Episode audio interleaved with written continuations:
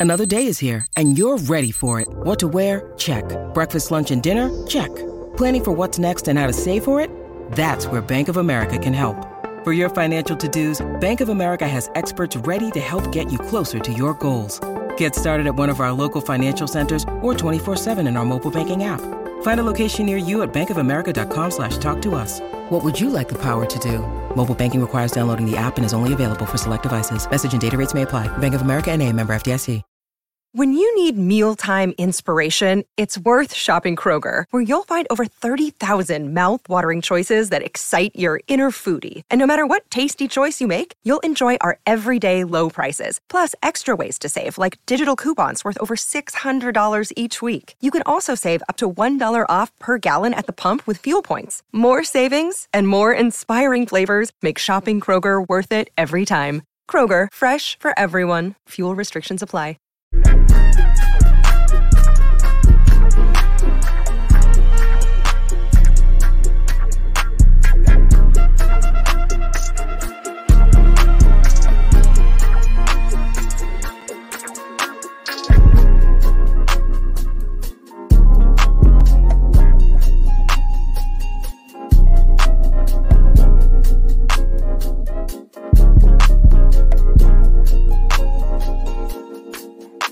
Yes, yes, yes. Glad to have you back around. I'm Kay. That's Deem, and this is the Biscayne breakdown. Um, look, man, we haven't seen you in quite a few days, so we just wanted to get with you and touch base. Um, you can see that we kind of just ran. I'm fresh off work. The head needs doing, but either way, we here. Tell the people how you doing out there, Deem. I told them how I was doing. I ain't hitting on. Sh- oh man, I'm I'm doing good, man. I just I hope the rest of the Heat uh nation, you know, they slow down with this panicking thing. You know, we only five games in. Please slow down. Hey, look, man, you ain't been a good Heat fan unless you talking about Tyler, unless you calling Jimmy out saying he gonna ask for a trade, or or unless you finding some phantom numbers to try to make meaning out of. But that's neither here nor there because I don't want nobody to take it personal, even though I mean it very personally. No, but you know what I find really weird about all this, Kate. You know, I want to get this off my chest before we start the show. Is talk to him. That's why we got it. Tell him. Um, a lot of heat, like you know, a lot of these Heat fans and these guys who covered the Heat. That's that's you know on on big, on big you know platforms.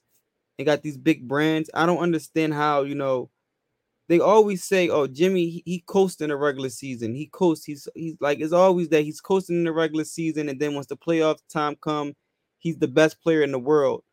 We're five games in, and everyone is already talking about trade number twenty-two. I have like I, I I just I don't get it, man. Like I don't understand, like why these people even have a following because it does not make any sense to me. And I don't want to go name drop names, but like, come on, dude. Like, it's, it's horrible, man. You know, like it is, we, man. our best player because you know he's he didn't have the best five the first five games. Uh like come on, man.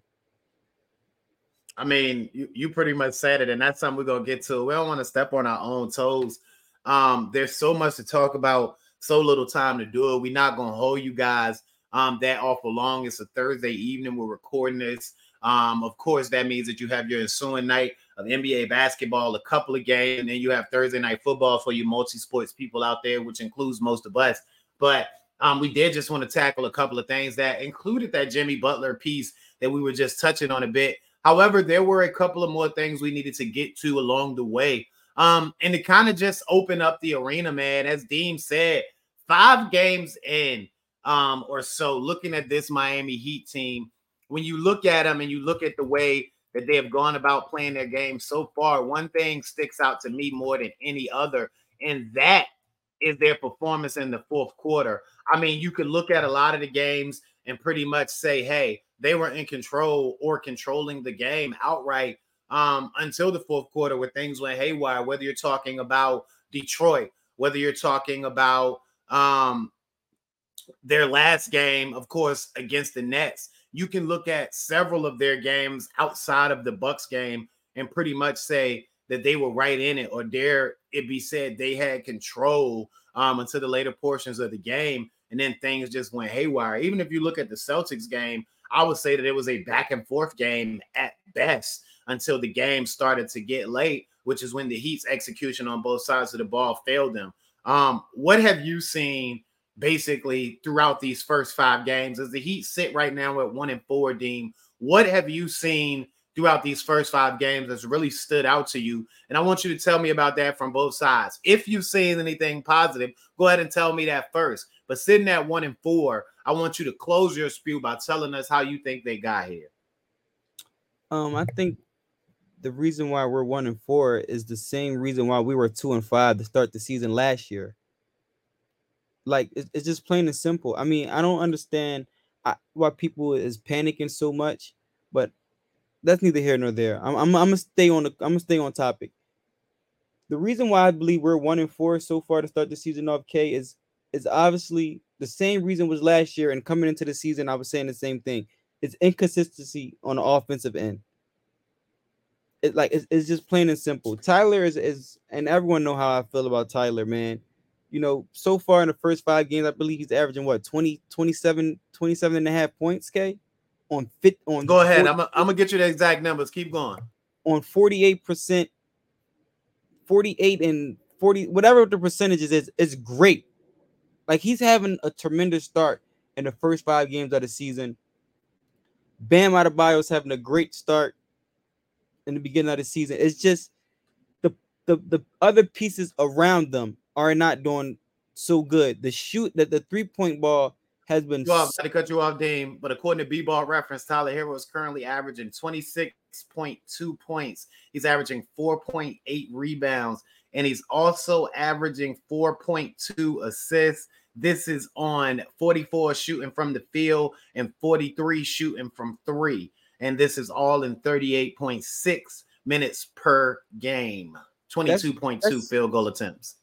That that's a lot of field goal attempts. Wow.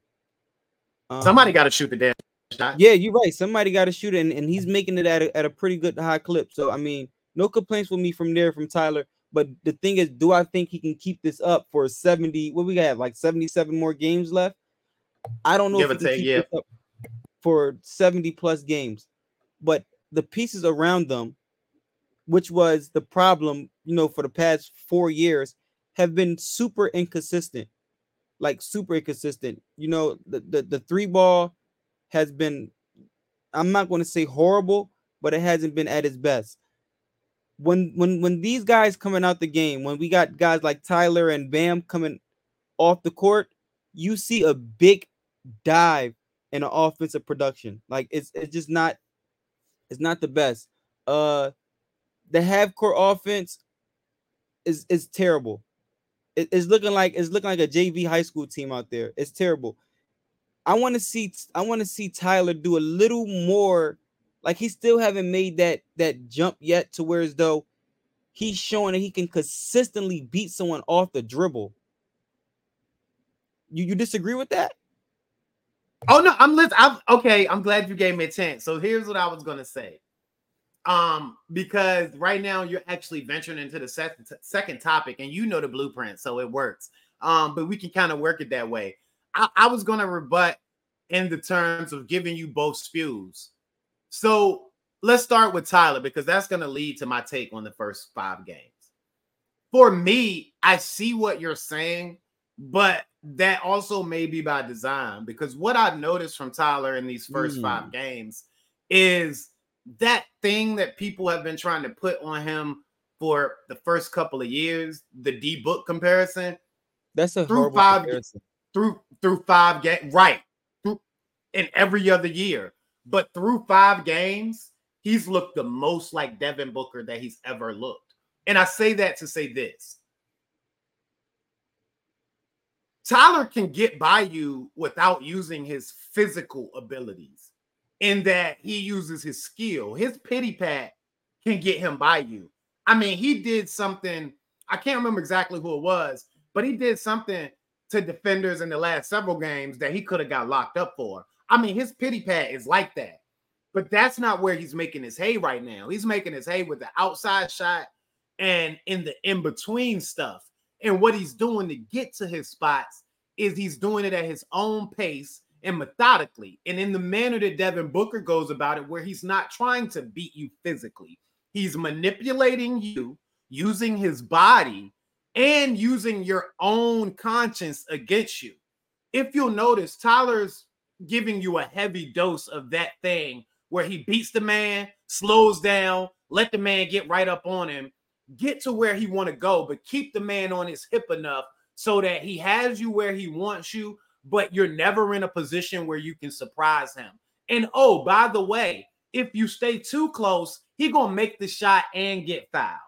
So he's doing that thing now where he's not only using his body to get to his spots, but he's but using he's his defender that consistently.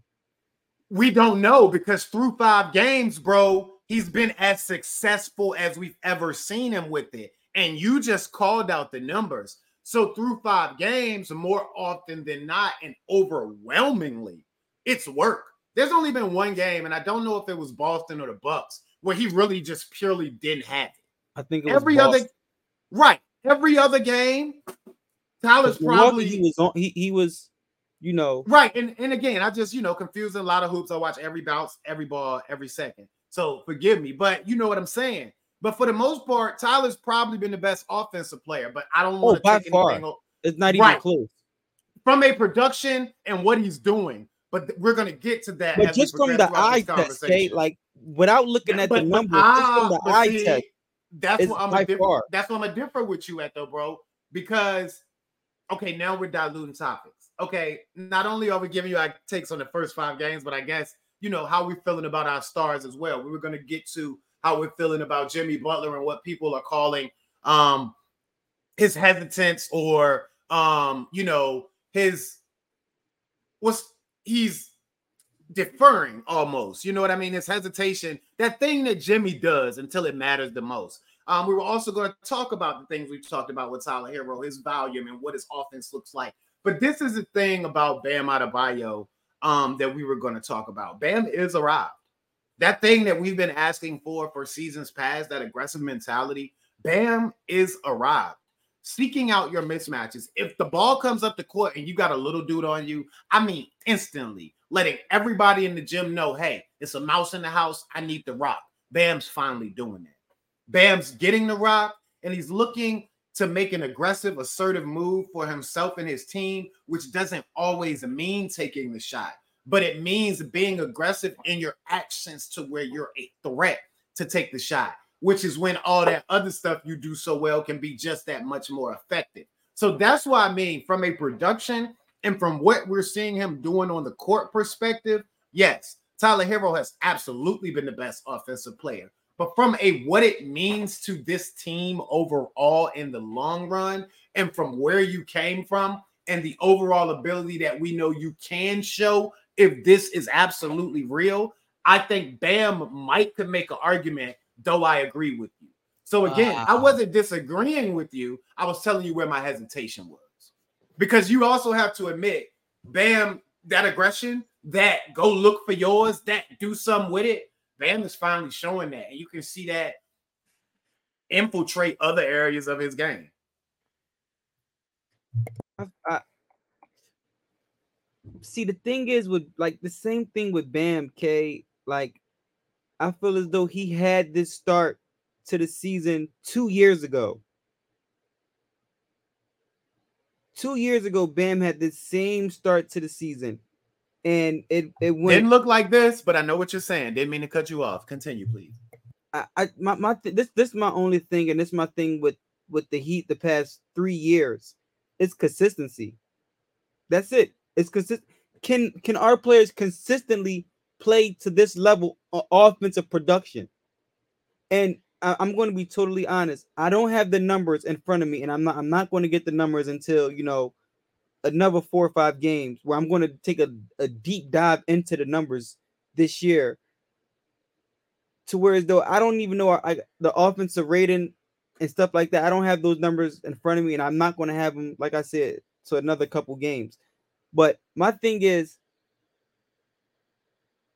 as good as Tyler look, the offense look and as good as Tyler and Bam looks, the offense still looks so bad. Like it looks so hard for them to get these buckets, if, if that makes sense. Like, like I feel like you know, the numbers look look really good. The numbers look really good, but what my eyes are seeing is like, why does it look so hard for y'all to get these points? I can see that, and I think that's a general take. And I'm not saying you're a victim of group thing because, like I said, I respect your takes, and I know you individually thinking. But I'm saying that I've seen that quite often said already. With five games into the season, you do have new parts that are on this team that have to get used to playing with this team. You do have guys that are stepping up into new roles that they haven't played, whether you're talking about guys like Haywood Highsmith who are going to have to step up and give you more with the absence of Max Strus and Gabe Vincent. Um, whether you're you talking about the other numerous guys. I mean, people don't want to see Dru Smith on the court. I might be in that group. But whether you're talking about Dru Smith, um, you know what I mean? Exactly. Orlando Robinson having to give you minutes, Thomas Bryant stepping up as a backup big. So you Bro, also I'm have sorry. to. Let me to cut you off, Kate. You good? Keep going. Keep keep going. I I, I say I do my input after this. Keep going. Keep going. Okay. I mean, whether you're talking about cutting in new guys, um, what I'm seeing is different guys show you development. Um, I'm seeing Haywood Highsmith look like a marksman out there. I'm seeing Cal Lowry knocking down shots. I mean, don't get me wrong, you need him to approve. I mean, you need him to, to take some to, to, take more. I was reading the group chat there. Sorry, brain fart. Um, you need him to take more shots at times, but I'm seeing knocking down the shots he's taking. Um, like I said, I'm seeing Bambi as aggressive as I've seen him. I'm seeing Tyler develop and and be that effective volume shooter, not just a guy out there taking shots to be shooting shots, but be that effective volume shooter. I'm saying Thomas Bryant, even though he's had his Miami Heat backup big moments over the last couple of games. And what that means is no matter who the backup big is for the Miami Heat, they're going to get a moving screen. They're going to get beefed one time in the middle. Hey, yo. Um, I mean, it's just what happens to a Miami Heat backup big. But I'm seeing some great things from him on the offensive end. I mean, we're five games in, you're seeing guys succeed in their individual opportunities and roles. But I think that when you think about Bam being this truly assertive guy full time, when you think about Tyler Herro being the most effective version of what you want a volume shooter to be, um, and when you think about the fact that Jimmy Butler at any moment can hit that switch and become a top five player, it's just about figuring out how we get the most out of that every night. Now, again, that goes back to Spo. Spo has to figure out how do I cut these guys in and lace these guys in and intermingle these guys lineup wise so that I'm getting the absolute most out of him. That's coaching. But for me, it's not purely a talent thing. If of course, if you could bring some more talent in, if there was a talented piece out there that you thought could help your team in one way or another, of course you bring them in.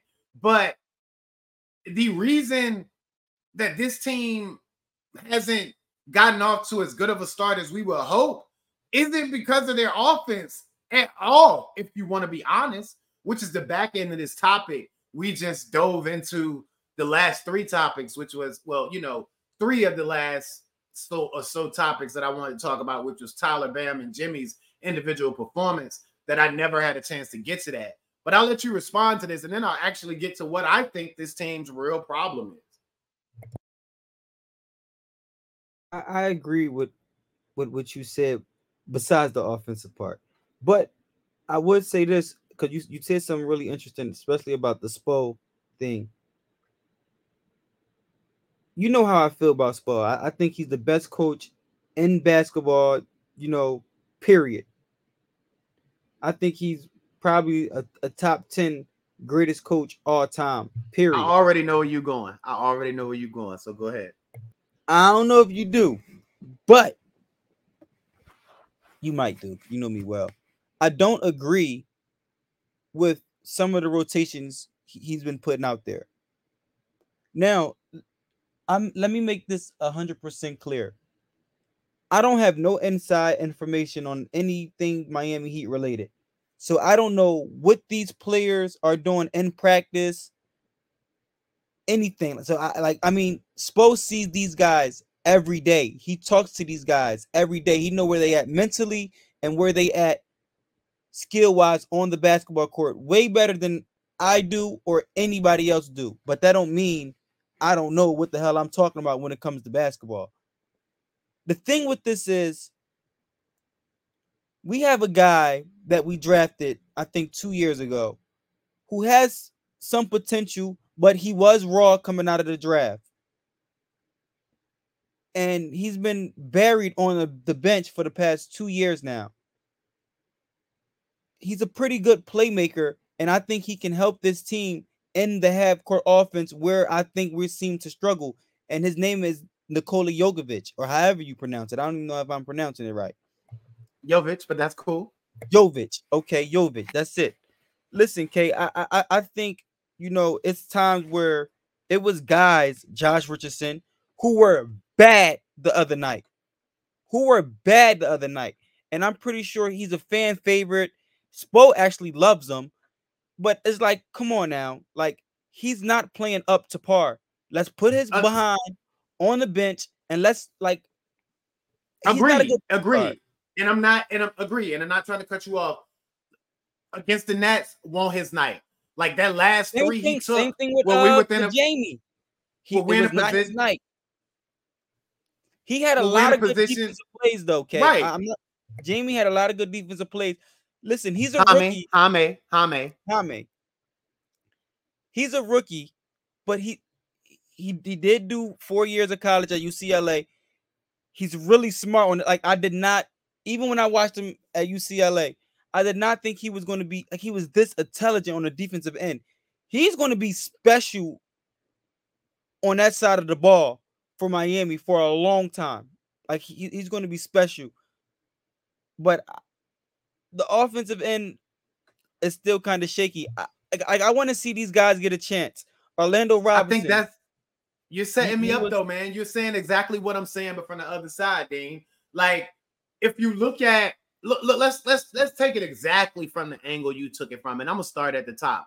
First of all, on Spo, Spo is just like every other genius, bro. They're victims of their own genius. They yes. think that they're so good sometimes that that one thing that they see, they can believe in a guy so much that I can take that and I can harness that and I can always milk the most out of that on any given chosen occasion. The victim of his own genius. But you also have to understand that Spo is a guy, he isn't one of these coaches that is afraid to get his head out of his butt. He's going to figure it out. We just need that to happen sooner or later with these rotations. Now, to move right down the ladder as you win. When you think about Jovic, that's the situation there too. I think what Spo is trying to do, though, is figure out how does he get the most out of Jovic without ruining him? Because you could run into a situation where Jovic has nobody to guard on the court um, he starts to get attacked and that messes with his confidence. Although I do agree with you. If I had it my way, he will have to learn trial by fire, and he would be the guy controlling the rock for the second unit for the most part because they don't need a true point guard because the offense is motionless and all of that. But when you're talking about See, the guy out at because I do think we need that that that point guard, that facility, that that a point guard that, helps. That, that Chris Paul. I'm not saying Chris Paul like that Chris Paul type of player that Rajon Rondo type of player who can help. Absolutely. I don't think we had that. They help any team, bro. But what I'm saying is you have certain I'll give you an example. When you look at the Spurs offense, without a point guard, it doesn't work. When you look at when you look at Cleveland's offense, without a guy that you can say is a point guard, um, it doesn't work. Now I know you look at a guy like Donovan Mitchell, even Garland, and say they're combo guards, but what they have that yeah. most guys that can score the way that they can don't have is an ability to handle the ball. And unless you got a guy that you can call that, certain offenses don't work. The Miami Heat's offense isn't one of those offenses. But of course, like said, when you got a guy like I'm not putting him in that class, but let's say when Kyle Lowry has his good moments, when he's making point guard plays and making easy baskets for everybody else, it looks a lot better. I agree. But go ahead, you were going to ask me something. Yeah, I want to ask you a question. Do you think James Harden would have helped this offense? And and and I, and I listen. I think that's a stupid question to ask, but I just want I just want like, do you think James Harden could help this offense? Yes. Okay. Zach LaVine, do you think Zach LaVine can help this offense? Yes. I want to know. I, I don't think so. I don't think Zach LaVine helps this offense. I think Zach LaVine and I, people probably going to kill me for this, but I honestly don't care. I think Zach LaVine and Tyler Herro would be the same in this offense. Zach LaVine can beat someone off the dribble, yes, consistently, and he can attack the basket at a high level and do it consistently. But I have a lot of concerns with Zach. The same concerns I have with Tyler Herro, I have with Zach LaVine. The difference is with James Harden and Zach LaVine is James Harden can get everyone else involved, something that Zach LaVine or Tyler Herro cannot do. James Harden can go for 25 points and also give you 11 assists at the same time. Zach LaVine and Tyler Herro cannot do that. And I'm not trying to poo poo on Tyler Herro parade right now because he's having a great start of the season besides the Boston game. He's been to me, he's been the best player in the in the first five games. But I I I mean I know a lot of people saying, you know, James Harden didn't fit the mold of this team, which it doesn't make any sense to me because the player he is, this team needs.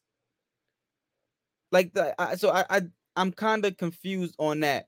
And and I don't want to talk about trades five games in the season because it's starting to it's hurting my head that guys are already on the trade machine five games into the season. Like I, I mean, you know. But I, I just I just wanted to, to to get your uh your opinion on that. Well, see, for me, man, I think that goes back to the questions you were asking me on the offense. Yes, I think James Harden can help this team on offense. Um, but I think the detriment of what he would do to the team isn't worth it. Um, and that's not only from a defensive perspective, but just his team chemistry. But can you feel the same way about Zach LaVine? Hold on, I'm getting I'm getting there. I'm getting there. Now, Zach LaVine does have those same defensive issues or worries that I would present with James Harden, but I don't worry about him from a team chemistry perspective. That's where I have to. I, I mean, I don't want to go too into this, but right. I was about to say we can't say what we have heard or haven't heard about Zach LaVine. Like, don't get me wrong, there may be word out there that you know he's not a good culture guy. There, he won't, there may be that word out there, but those are rumors. But you know what aren't rumors? What we've watched James Harden do on several different occasions. You're 100 percent right. 100 percent right. I mean, I mean, we watched him do that. So that's not innuendo. You know what I mean? That's not rumors. No, we watched him ruin several teams. Um, so that that would bother me there. So to talk about giving up, and, and that goes back to if a deal was gonna be done, we're not gonna spend no more time on this because this ain't that, as you said. I don't think you give up Tyler Herro for a Zach LaVine. So you're asking the question, or you're making it seem like you think they're the same person inside this offense. Maybe they are, but what are they beside each other? Um, because that's the real question. Yeah, because we ain't talking about moving one for the other. Oh no, if you bring Zach LaVine in, he's going to be beside Tyler Herro. Because if you're the Bulls, it's a fire sale. You're not doing that to bring in talent. You're doing that to maybe get a couple draft picks so you don't feel totally screwed, but to shed that salary because you'll finally be getting to the realization that this era has been a wash. Team meeting after game one, wash. But we got our own situation, so we're not going to talk about nobody else. Um, look to answer your question, and like I said about James Harden, it would be the same issues for me if Harden came over because of the way he plays offense. Now, you do mention his ability to get others involved, but was that a thing because he wanted to get that money that he was so mad at Daryl Morey that he didn't get? That he did that because the word is also out there that he had a phone call with Ime Udoka saying that he was ready to come back and reclaim his spot as that scoring champion type player until it was told to him that that's not what they wanted. So, was he doing that to get his money, planning to revert back to that shoot first guy? because then you run into the same problems that the Miami Heat's offense is facing right now, where it's like you have several different guys that could go get you a bucket, but that's not the issue. The issue is figuring out how do we take these three guys and orchestrate a team game plan where we can get a bucket on 80% of the occasions while maximizing them all. Because as it was last year, you couldn't find a way for all three of them to get on the same page at one time. It would always be two of the three. And of course, we had, you know, a couple of games where all three of our top guys, or dare I say, all three of our top guys and one other guy, there be Kyle Lowry making shots, There'd be Caleb Martin going off, There'd be another guy, Max Strus, deciding to make a couple of shots or whatever. Um, you've had a couple of those games, but that's what it is for the most part. And I just think that this year they're running into the same issue, but the difference is you're seeing production from a lot more guys. Like I said, Josh Richardson was terrible from a shot making perspective against Brooklyn.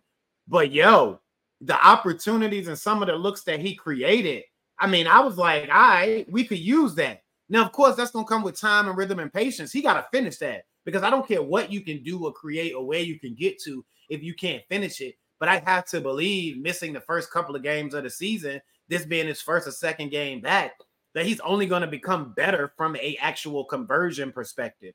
So, I mean, sometimes people bug me like they not understanding of what's going on, which is going to be a part of my whole final soliloquy here.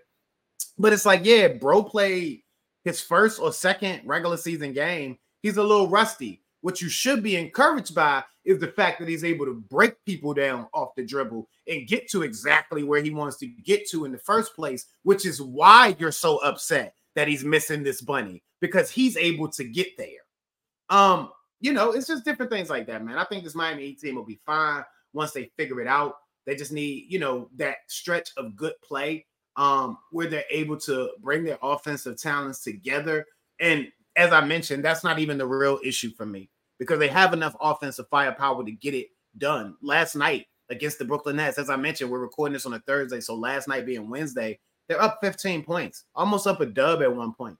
Um, but yeah. they allowed the Brooklyn Nets to climb back in that game. And people can say they stopped making shots. They stopped making shots. Well, if you actually play some defense, you don't yeah. have to worry about making shots. And here's the thing Jimmy Butler noted that in his press conference after the game. Uh, newsflash for all of you Twitter uh storyline creators out there. Jimmy Butler did indeed speak after the press conference. He didn't indeed walk off the floor before everybody else got out there. And I appreciate if y'all But so what? I mean, you know how many times does that? Bro, but like, I know, bro, but I gotta say it because there are people out there that believe that blasphemy. But anyway, what Jimmy did say in his press conference that he did indeed have was that this team has to find a way to get stops, whether they're making shots or not.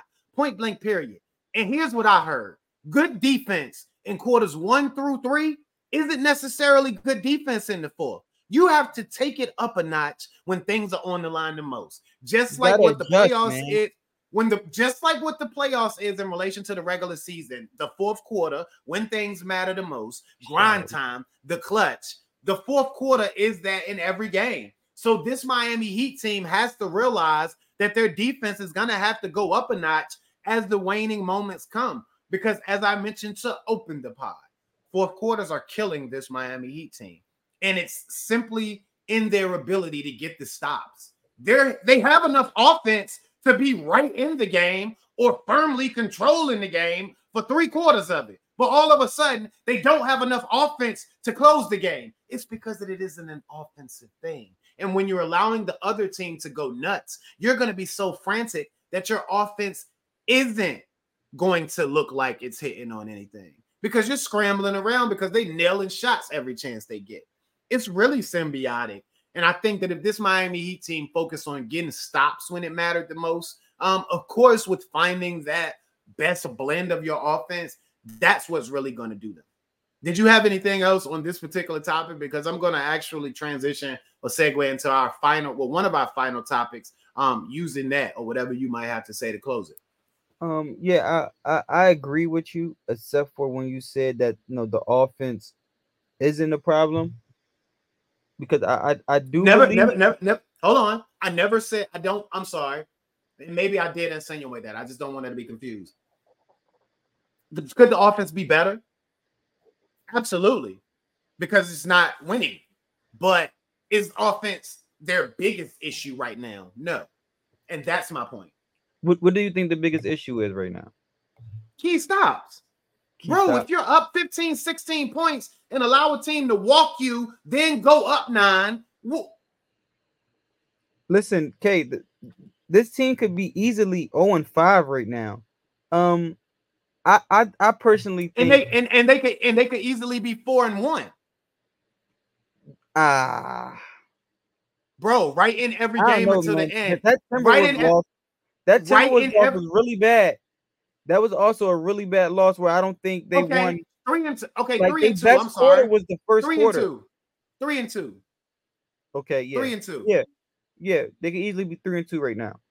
Um, and I could make the case that it's still four and one because if they had continued to play with the pace that they opened the Bucks game with, and that they closed the Bucks game with, they might not never get up twenty on you. But that's neither here nor there. the, the thing is, in that Bucks game, I believe they best quarters was the fourth quarter alone, and that's because I believe First and, Milwaukee first and took.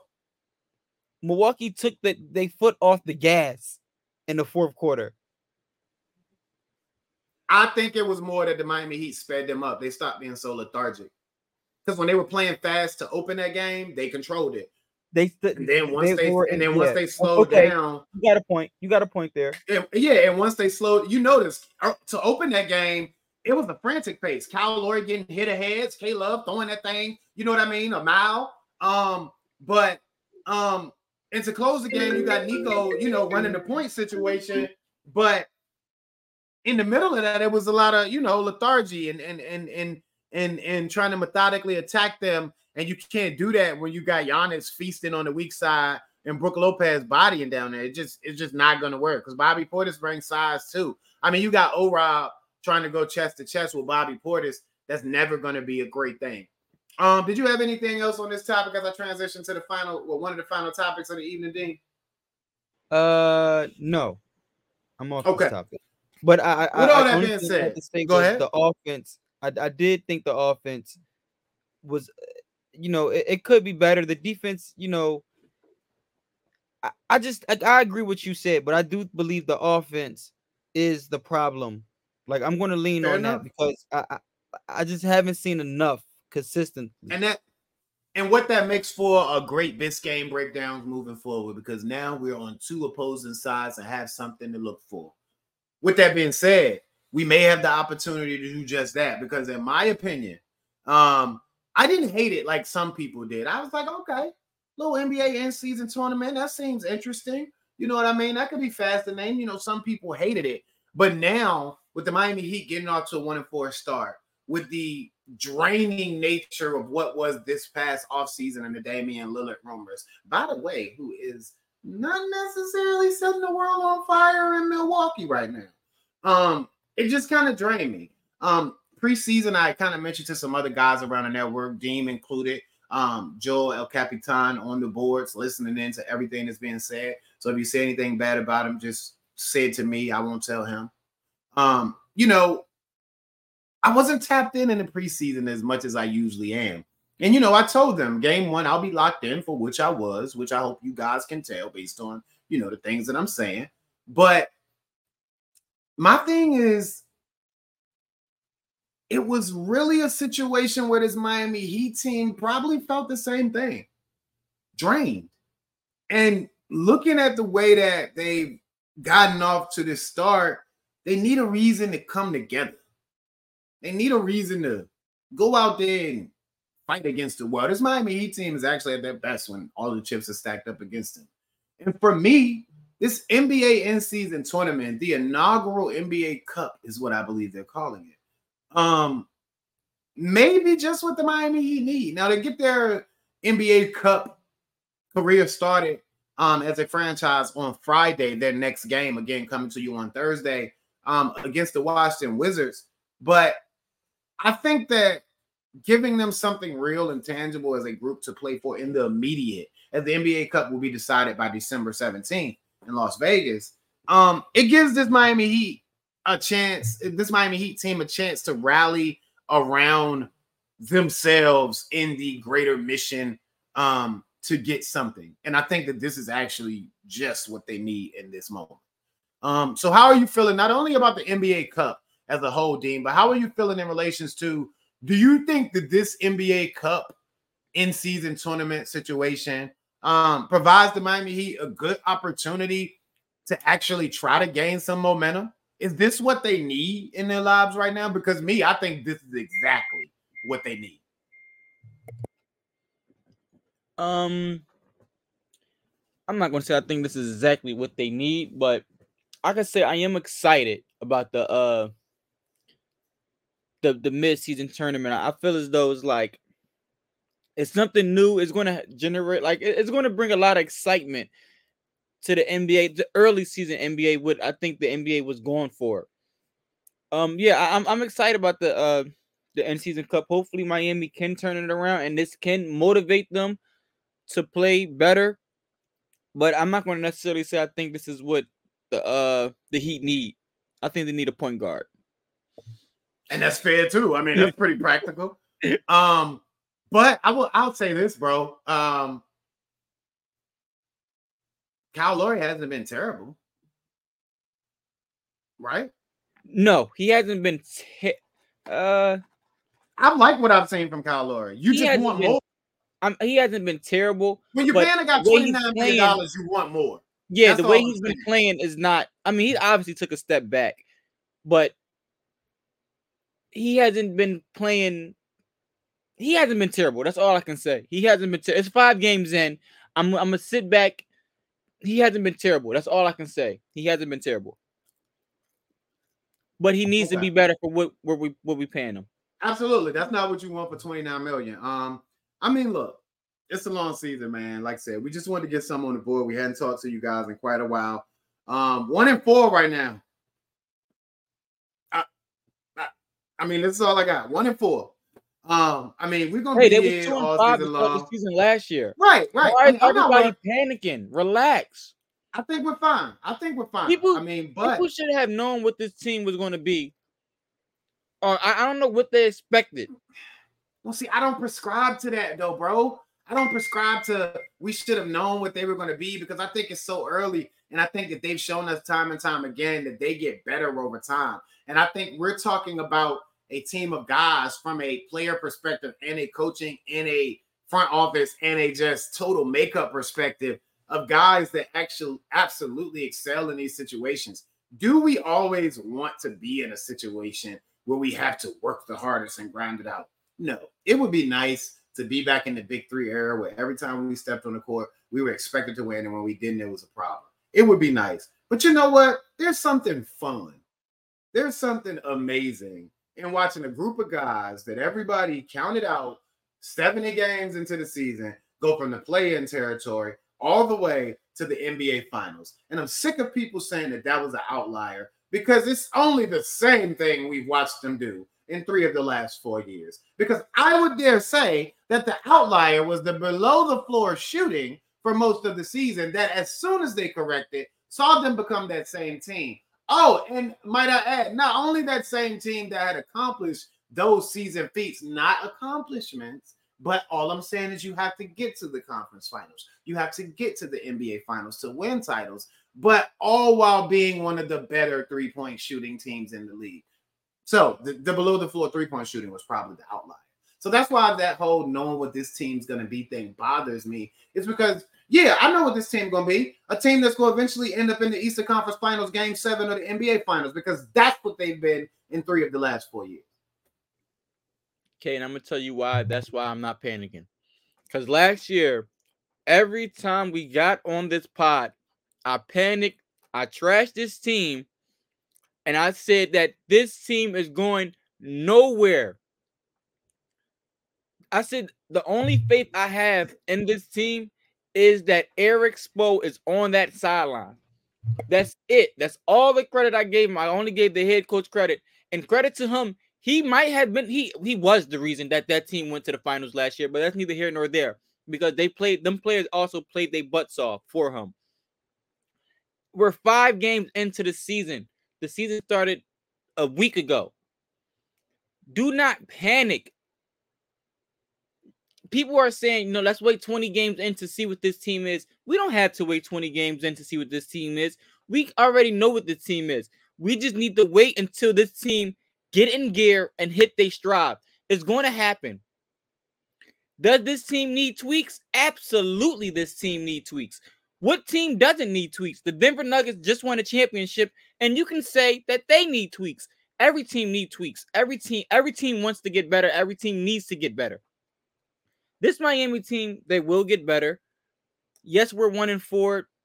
It, it doesn't look pretty right now, but let's just give it some time. Let's wait to hit that panic button, ladies and gentlemen.